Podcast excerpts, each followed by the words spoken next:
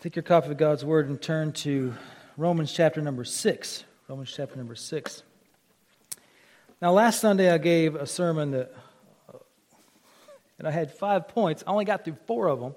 And so uh, I knocked off the last ones, but the last ones were we're going to take up today. But I'm going to tell you what the last week's, the outline was for last week from Romans chapter 5. Be nice if I turn there. Romans chapter 5. And I, I said last week that in that chapter, the apostle tells us what we are in Adam by nature. Our natural man is corrupted through Adam. So that's our status in Adam naturally, is that we are corrupt, that we are sinful. And the second point was that our, what our status is in Christ supernaturally. In order to have that change of person, have a change in the inner man, it takes an act of God, a supernatural act of God, where, and that's regeneration or being born again that changes us from the inside to the outside. And then I said, fourth, thirdly, the apostle gives us instruction in verses 6, chapter 6, verses 1 to 4, how we should live in this new status. Because in Christ, you've been declared just from all sins and nothing you can nothing you do can jeopardize your status once you have passed from death unto life you can't pass back into death that's john 5 24 those who hear my words jesus said and believe on him who hath sent me hath passed from death unto life colossians says we've been translated from the kingdom of darkness into the kingdom of light. So we're in a, an entirely new status, and this new status is completely free to you. There are no strings. Believe on Christ and be saved. But the natural question is in Romans chapter 6, verse 1 What then shall we continue in sin that grace may abound? The apostle says, God forbid. So, in this new status that we cannot mess up, that we can't jeopardize, he says that we should not pursue sinfulness. We shouldn't use it as a license to live in sin. And the fourth thing we talked about last Sunday was that we can live without fear in this new status because you can't scare dead people. We don't have anything to fear because we were crucified with Christ. Those who were chosen in Christ, placed in Christ, they died on the cross with Christ, and they've been resurrected with Christ as well. Which brings us to the fifth point, which I managed to work into a pretty long sermon just for you guys just for the dads. this is my gift to you, a very long sermon. Is uh, how we should live in this new dominion. Since we're living in this on, the, on this side of death, we've been passed from death and life, how we should live in this new dominion. And I want to take a reading this morning from Romans chapter 6, verses 12 through 14. And if you, have, if you found it in your copy of God's Word, say amen. Romans 6 12. Let not sin, therefore, reign in your mortal body to make you obey its passions. Do not present your members to sin as instruments for unrighteousness, but present yourselves to God as those who have been brought from death to life, and your members to God as instruments for righteousness. For sin will have no dominion over you, since you are not under law, but under grace. Now let's, let's have a short prayer together. Father, as we, uh, well, I'm bringing this sermon before your presence, and I pray, Lord, that you would give me the help of the Holy Spirit to say the things that are right to say. Help me to say them in the best way possible. I pray these things in Jesus' most glorious and wonderful name. Amen. Now that we have passed from death to life, now that we live under the reign of grace and not the reign of sin anymore, now that we are dead to sin, the question is, how shall we then live? Now, we're going to have the next slide and uh, if you have your phone, take it out and see if you can get a picture of this. And this is an introdu- this is a 10 lecture series by Francis Schaeffer called How Shall We Then Live? It's on YouTube. There's 10 of them. It's about 30 minutes long. If you want to get a shot of this, uh, you can check it out, or you can go on YouTube and just type in How Shall We Then Live? And you can get an idea of what Schaeffer says about how to live as a Christian in this world because and Schaeffer goes through as a historian. It's, it's, it's very helpful. It's on the back screen too, just in case you guys can't get it from the front. I should take a picture of everybody taking their picture, taking a picture. It's kind of cool. That's a QR code, and uh, that, that was a, there's a free QR code generator online. So I think that will be very helpful to you in thinking through how to live as a Christian in a fallen world. In a fallen world, And uh, Schaeffer does a, does a great job. It's also, he's also put all those things in print. You can read the books if you want. But I figure that a lot of us probably just prefer to watch it on YouTube. And then, because uh, we're always looking for something to fall asleep by, right? now, I want you, to, we've given the reading of Scripture here, verses 12 through 14. And from this passage, we conclude that we are in a, that while we are in a state of death because we've been crucified with Christ, the sin nature, however, is still present in us. And so we need to adopt some internal attitudes within ourselves in regards to our sinful desires. Because while we are protected from the power of sin, sin cannot condemn us anymore. We're protected from the power of sin, the dominion of sin. We still have the presence of sin within us. And that is where we have the big struggles the presence of sin within us. Now, that old German reformer, Martin Luther, he said this about a Christian. He said that a Christian is at the same time just and still a sinner, which means that before God, we are without sin. When you put your faith in Jesus Christ as your Savior, you are justified by faith. God declares you forensically innocent of all sin for all time, like you've never been a sinner at all but you are still actively sinning. You've been declared a winner, but you're still a loser. Have you ever been at your job and the boss man says, Come down to my office? And you go, Okay. And you go down there and you go in the office and, and you, are not expecting it, but you get a little raise, get a little spiff. You know, you, we, you, used to tick me off. Terry, you've been doing such a great job. You're really killing it. You're knocking it out of the park. What we like to do is give you 20 more cents an hour.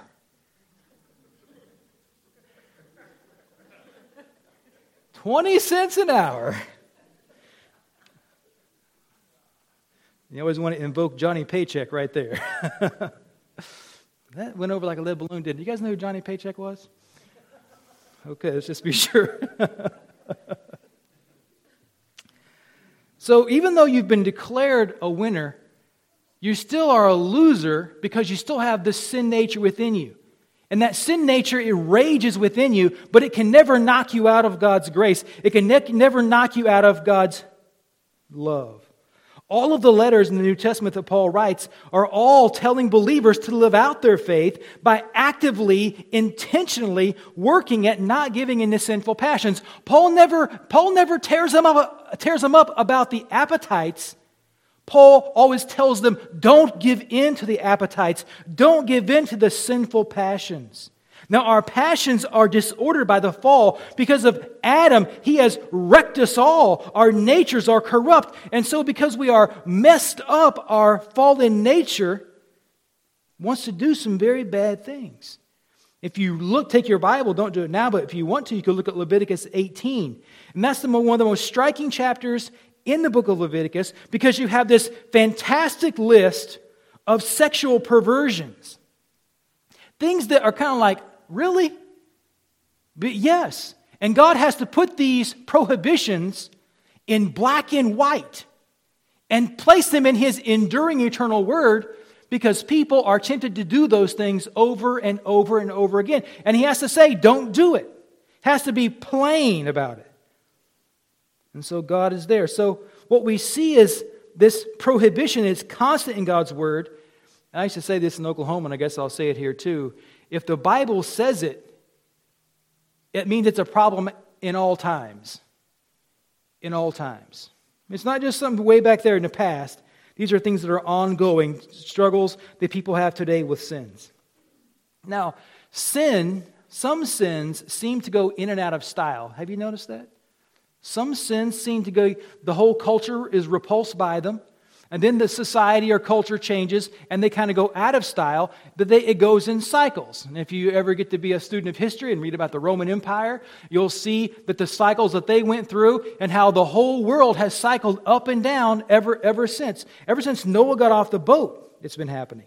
Some sins are popular and then they fall out of popularity. Some of them don't fall out of popularity fast enough, but that's kind of the way it goes. And all sins that we commit begin with our desires or our passions. It begins on the inside and works its way out to the outside most of the time. And it is with this desire, it is with the passions that we have for sin that we have constant wrestlings with sin. And I use this term wrestle intentionally because Paul uses it in Ephesians chapter 6, where he says, We wrestle not against flesh and blood, but against, against but against spiritual corruptions. And I was looking up that word uh, wrestle in my Greek New Testament, and, and the word that appears in Ephesians has the word pros after it which is the same word that is used in 1 John chapter 1 verse number 1 where it says that Jesus the logos was pros ton theon he was face to face with God. Now, have you ever been in a wrestling match? You ever been in a root hog or die? If it's soft, tear it off kind of fight?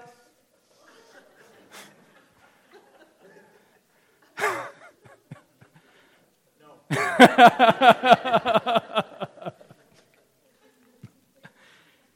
oh, man, when you're, when you're in a real wrestling match, you're face to face, you're close. I remember when I was a kid, one of my friends, one of my buddies, I used to beat the dog out of him all the time. And then he went to regular high school and he got on the wrestling team. And, he, and then one day he's like, Hey, you want to wrestle? I said, Oh, yeah. I was going to do my regular stuff to him, you know. Next thing I know, he's wrapping me up like a pretzel, making me cry like a little girl. And it was face to face. I mean, he was, it was, it was a, it was just wrestling. It was full body, full contact. It was everything, man.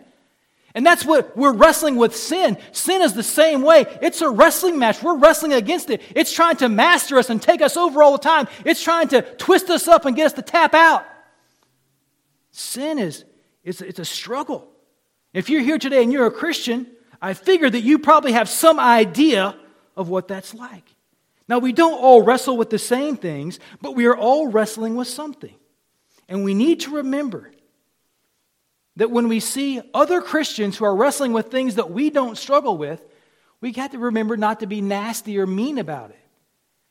Galatians 6 1 says that you who are spiritual, if you see a brother or a sister who is overtaken in a fault, ye which are spiritual, restore them gently, lest you also be tempted. Also be tempted. And this has happened to me so many times where somebody will tell me something they're struggling with, and I'm like, what is wrong with you, man? Why don't you grow up? Why don't, why don't you become a real mature Christian? And what do I find happening to myself soon after? Slipping down the same path sometimes. So we have to remember that we're tempted to do all kinds of sins. And just because you're here today and you're tempted to do any number of sins, that does not mean that you are not a Christian. The temptation to sin doesn't mean you're not a Christian. If you're a Christian, you're wrestling, you're struggling with it. If you're here today and you say, hey, I sin all the time, it never bothers me, I have no problem with it at all, it's just everything is, well, that probably is a barometer or a temperature, a thermometer that tells us something about your spiritual nature. If it never bothers you to commit sins, it could be two, it could be two things. One, it could be that you're not a Christian at all. Not, and that's something you really need to think about. Not a Christian at all. If you're not a Christian at all, when you die, you're going to go to hell. There's no ifs, ands, or buts about it. That's where you're going to, if you're not a Christian. And if you are a Christian and committing sins don't bother you, it's because Something is happening inside of you that's causing you to become hardened, to become calloused about sins. Calloused about sins. Anybody here have any calluses? Because I'm a preacher, I don't really do any kind of real work. So the, the only calluses I have are on my feet. and that skin gets hard and tough. I can remember when I used to work for a living, and I'd have a, a big callus on my hand. And it'd be hard, you know, I could, it would be gritty, you know, really working man's hands, you know. And it, you get tougher over time. I can remember when I started playing a guitar, my fingers would hurt so much. And I'd be, oh, it just hurts. But then your fingers toughen up, you know.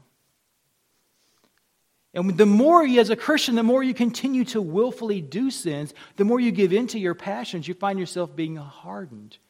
The Apostle Paul, he used the phrase, in his letter to 1 Timothy, and it says, uh, I can't remember the phrase that he uses.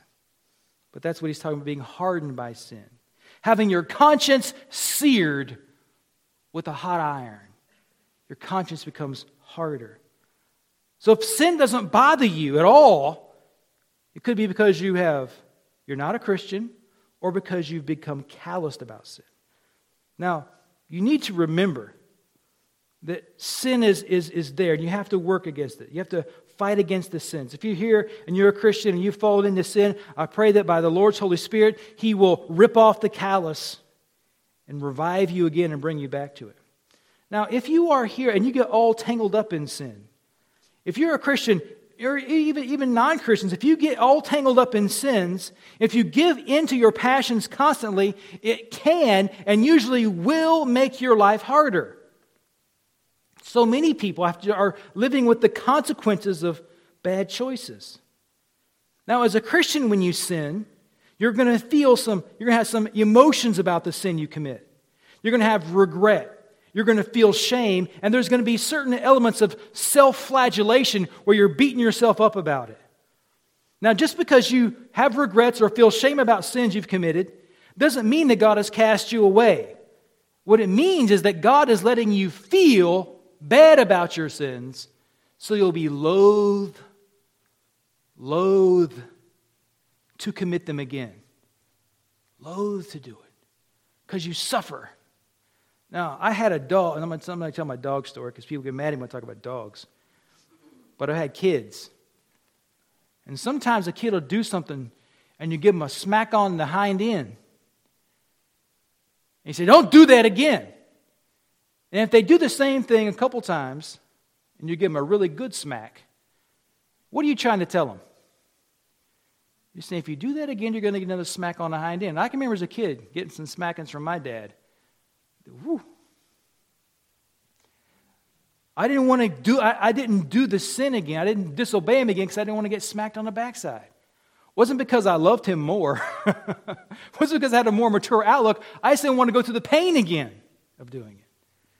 And God will let you suffer the consequences of your sins.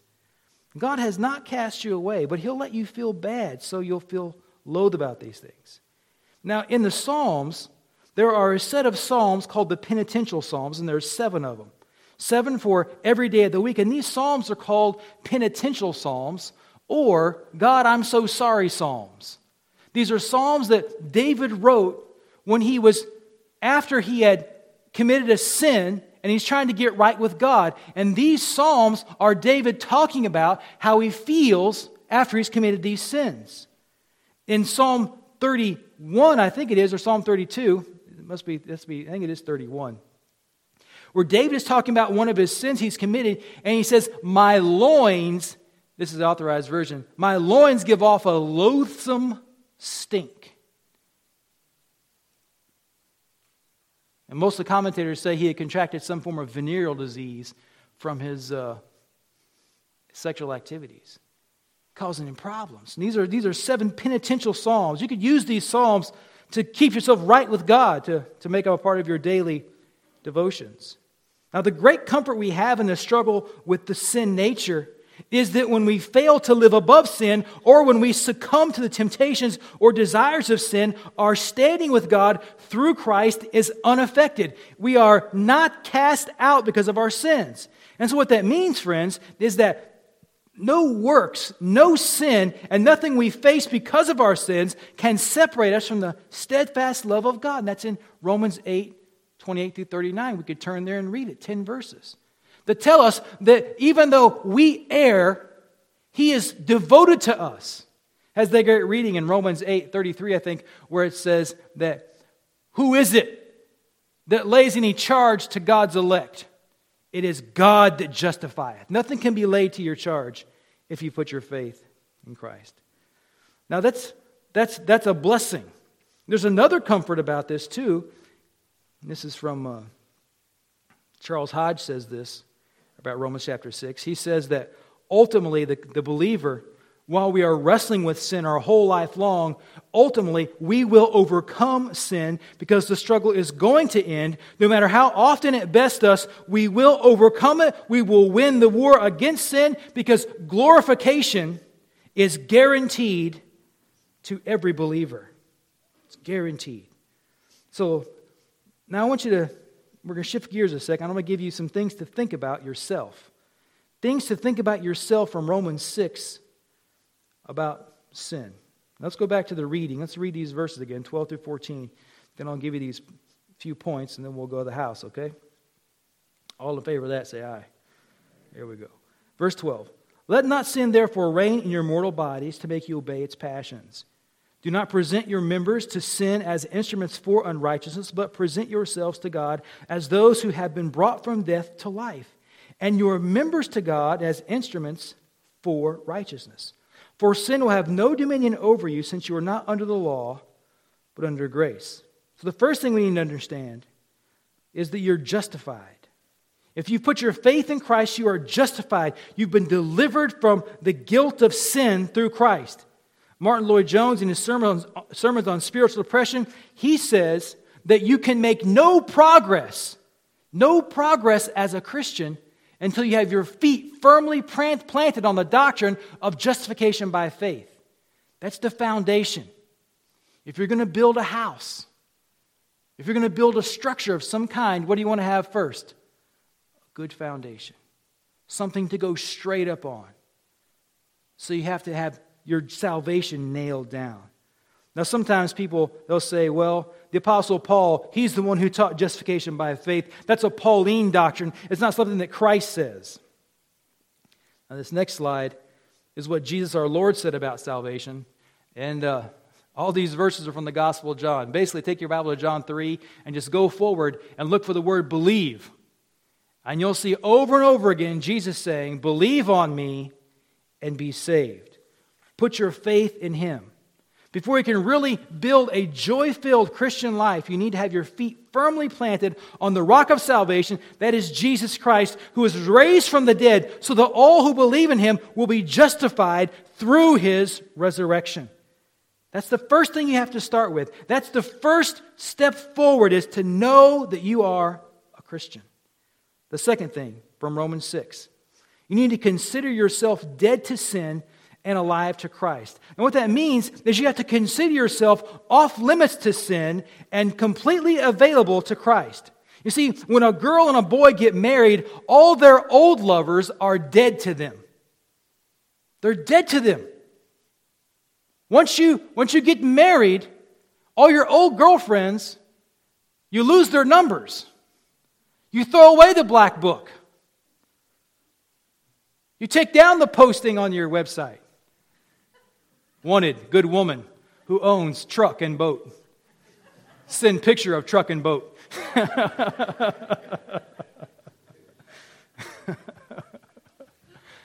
All the old lovers, they're gone forever from you. Now, they're not really dead, but they're in a, sta- a state of deadness to you.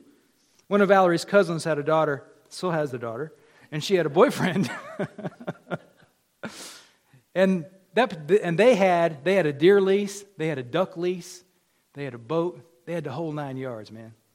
And while this boy was dating their daughter, he got to go on the deer lease, go on the duck lease, and use the duck boat. And then they broke up.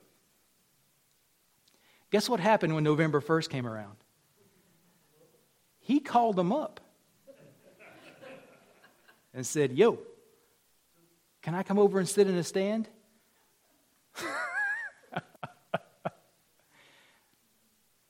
no way, Jose, they said. If you're in, you're in. When you're out, you're out. I've told this to Leslie about some of her friends back in Oklahoma, had car trouble and that kind of thing, and I'd go around and try to help them. And I, was, I would tell them, I'd say, if you're Leslie's friend, you're my friend. But if you're Leslie's enemy, God have mercy on your soul. Now, this is the mindset we need about sin. I'm dead to sin. I'm dead to it. It's dead to me. How often do we have to adopt that mindset? How often do we have to put that into our life? Well, Jesus said in Luke 9 23 that daily we take up the sign of death, that's the cross, and follow him. Daily, I'm dead to sin. The third thing we need to think about not letting sin rule us because sin doesn't have the right to rule over us anymore. When we sin, we are actually submitting to a different master, a master who has no right to boss us around anymore. You see, when you change jobs, you also change bosses most of the time. And say you move into a, you move into a new company, you go from company A to company B. And at company B, you get a new boss.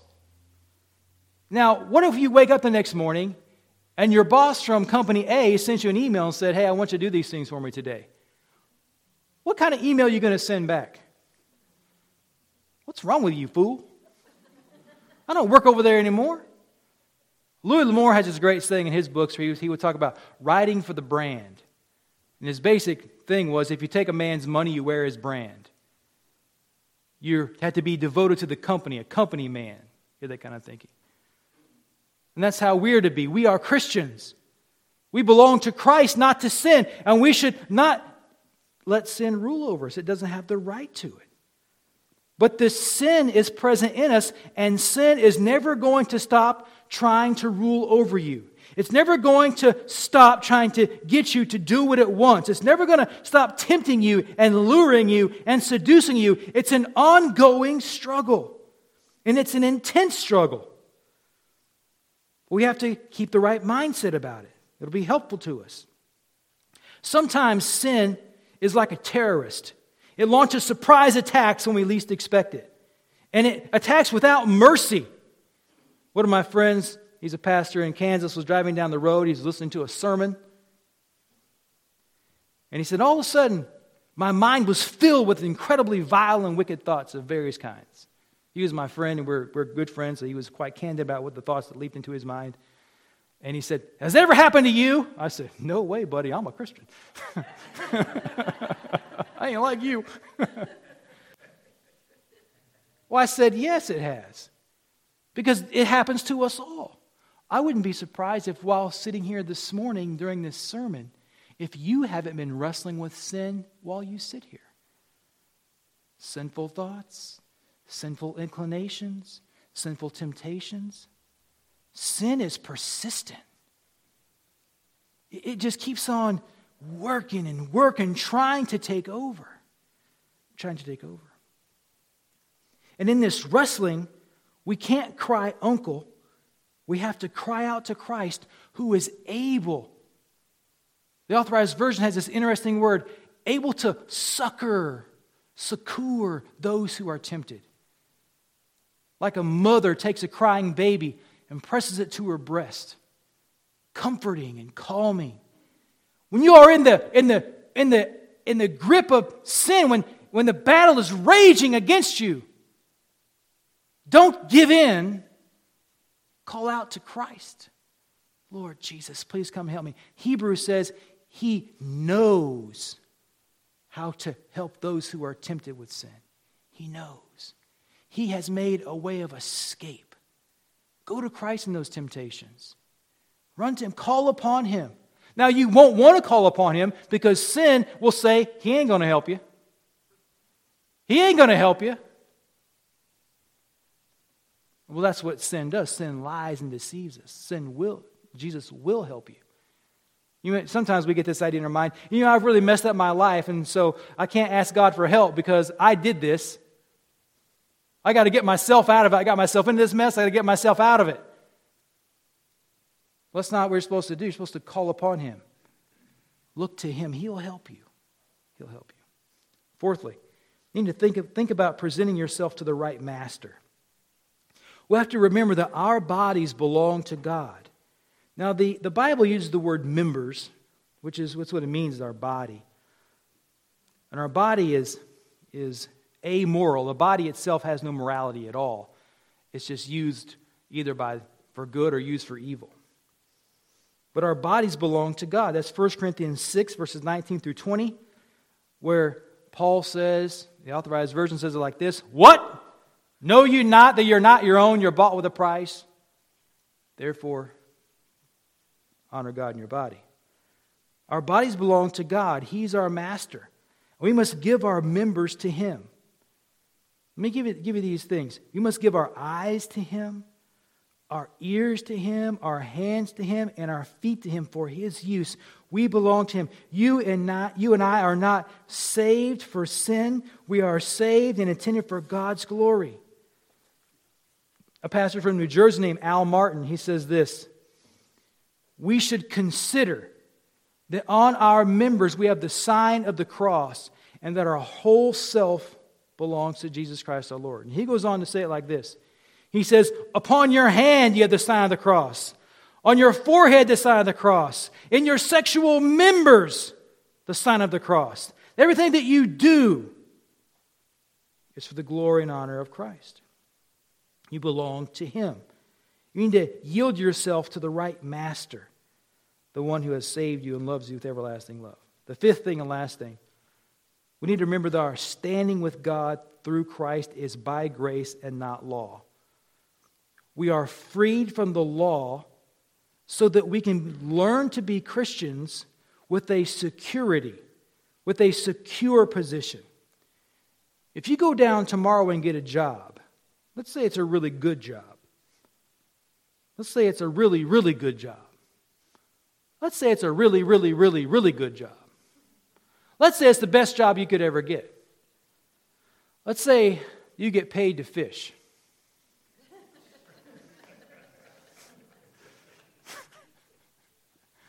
or paid to sleep. or paid to scroll through YouTube. Let's say you get a really good job, and the boss man comes in and says, Welcome to the company. We're so glad to have you. Here's your benefit package. The salary is out of this world. The insurance is magnificent. They give you a company car and a gas card. Everything's great. And he says, Look, you only get to make three mistakes today. If you make three mistakes in any area, you're fired. Three mistakes in any area, you're fired. Doesn't matter, big, little, mistake's a mistake. Typographical mistake, clerical mistake, addition mistake. If you're in the wrong place, the wrong time, fired. You get three strikes and you're out. How's that going to make you feel all day long? A little bit paranoid, a little bit unhappy, a little bit miserable, paranoid. You see, we are not under law, we're under grace. In the Old Testament, it says that if you didn't continue in perfect legal obedience, then you were cast out of the Old Covenant. In the Old Testament, they had to offer a sin sacrifice for everything, even sins that were, in the authorized version, it says, they calls them sins of, uh, uh, yeah, omission, that's not, that's not quite the word I'm looking for. Sins of ignorance. I didn't know it was a sin. They still had to bring a blood sacrifice for it. For every single thing they did. As soon as they found out, they had to do it. And nobody was excused. No matter what it cost, no matter what was acquired, constantly, every day, the priests of the Old Testament never got a day off. Because every day, people are bringing their sin offerings to atone, to atone, to atone, to atone. The law was grinding them down to the ground a heavy yoke upon them. But the new covenant is different. The new covenant is a gracious covenant. All the work of the new covenant is done by Christ. And so when you put your faith in Jesus Christ, you enter a completely new relationship with God, and you're not under law anymore, you're under grace. And the natural questions Paul deals with, you look at verse 15 of chapter 6, is the question comes up again Shall we continue in sin? This mean it doesn't matter how we live? Paul says that's, that's, not, that's not what I'm saying. What we have in Christ is security so we can learn to follow Christ without living in fear of being tossed out of the heavenly kingdom, of, without fear of being tossed out of God's family. Our standing with God is by grace our salvation is given to us freely by faith in Jesus Christ, by faith in his death and resurrection. resurrection. And if you are in Christ, you have nothing to fear from the law's power to condemn you for your sins. You have nothing to fear because you are not under law, You are under grace. And as a person who's under grace, we can live for Him. And when we fail, He says, Get up, try again. Have you ever made it? When I was a kid, you know, I did, did some stuff I shouldn't have done. And, uh, you know, I talked to my dad about it, my mom. And usually, I did, well, I wasn't talking to them about it. Usually, I got found out because that's the way it worked, right? I did, I did, I did, I did a certain set of sins one time, and I told my best friend. You know what he did? He told my brother. You know what my brother did? Told my mother. You know what my mother did? Told my father. You know what my father did? He told me. I can remember feeling like I had completely messed it up forever. I'm never going to overcome this. Never going to be the same again. But when I told my dad I was sorry, he said, I forgive you. And the thing that I did, I was a member of the church when I did it. I had to go before the church and appear before the congregation on a, on a Sunday, and actually, it was a Wednesday night, and say to the whole church, you know, I've been living like a heathen, doing these different things. And it's so funny. Baptist churches are so funny. I said, I said I was sorry. My dad said, Is there a motion to forgive?